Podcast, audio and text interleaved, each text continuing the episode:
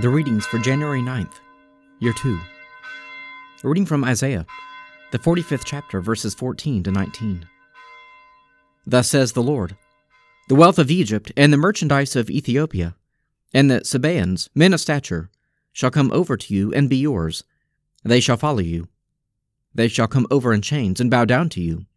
They will make supplication to you, saying, God is with you only, and there is no other, no God besides him. Truly, thou art a God who hidest thyself, O God of Israel, the Saviour. All of them are put to shame and confounded. The makers of idols go in confusion together. But Israel is saved by the Lord, with everlasting salvation. You shall not be put to shame or confounded to all eternity. For thus says the Lord, who created the heavens, He is God, who formed the earth and made it. He established it. He did not create it a chaos, He formed it to be inhabited. I am the Lord, and there is no other. I did not speak in secret, in a land of darkness. I did not say to the offspring of Jacob, Seek me in chaos. I, the Lord, speak the truth. I declare what is right. A reading from Colossians, the first chapter, verse 24, through the second chapter, verse 7.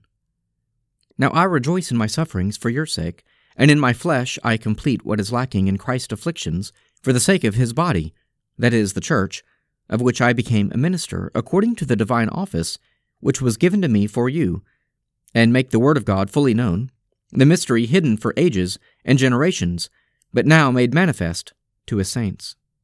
To them, God chose to make known how great among the Gentiles are the riches of the glory of this mystery, which is Christ in you, the hope of glory. Him we proclaim warning every man and teaching every man in all wisdom, that we may present every man mature in Christ. For this I toil, striving with all the energy which He mightily inspires within me. For I want you to know how greatly I strive for you, and for those at Laodicea, and for all who have not seen my face, that their hearts may be encouraged, as they are knit together in love, to have all the riches of assured understanding and the knowledge of God's mystery, of Christ in whom are hid all the treasures of wisdom and knowledge. I say this in order that no one may delude you with beguiling speech.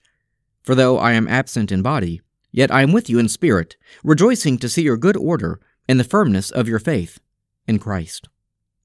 As therefore you received Christ Jesus the Lord, so live in him, rooted and built up in him, and established in the faith, just as you were taught, abounding in thanksgiving. Reading from the Gospel of St. John, the eighth chapter, verses 12 to 19. Again Jesus spoke to them, saying, I am the light of the world. He who follows me will not walk in darkness, but will have the light of life. The Pharisees then said to him, You are bearing witness to yourself. Your testimony is not true.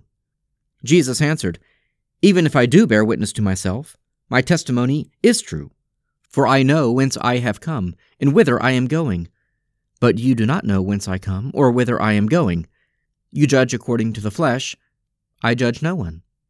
Yet even if I do judge, my judgment is true. For it is not I alone that judge, but I and he who sent me. In your law it is written that the testimony of two men is true. I bear witness to myself, and the Father who sent me bears witness to me. They said to him, therefore, Where is your Father? Jesus answered, you know neither me nor my Father. If you knew me, you would know my Father also.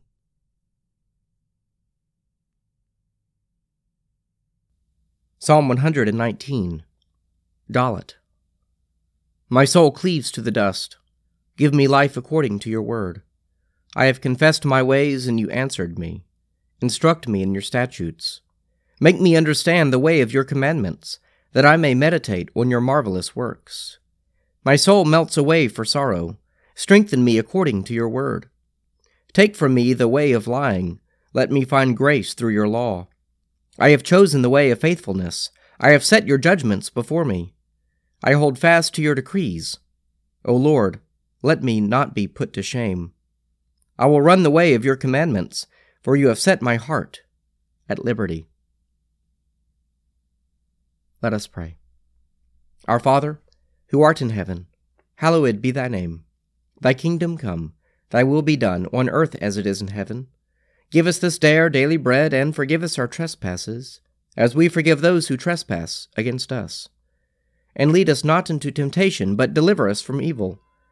For thine is the kingdom, and the power, and the glory, for ever and ever. Amen.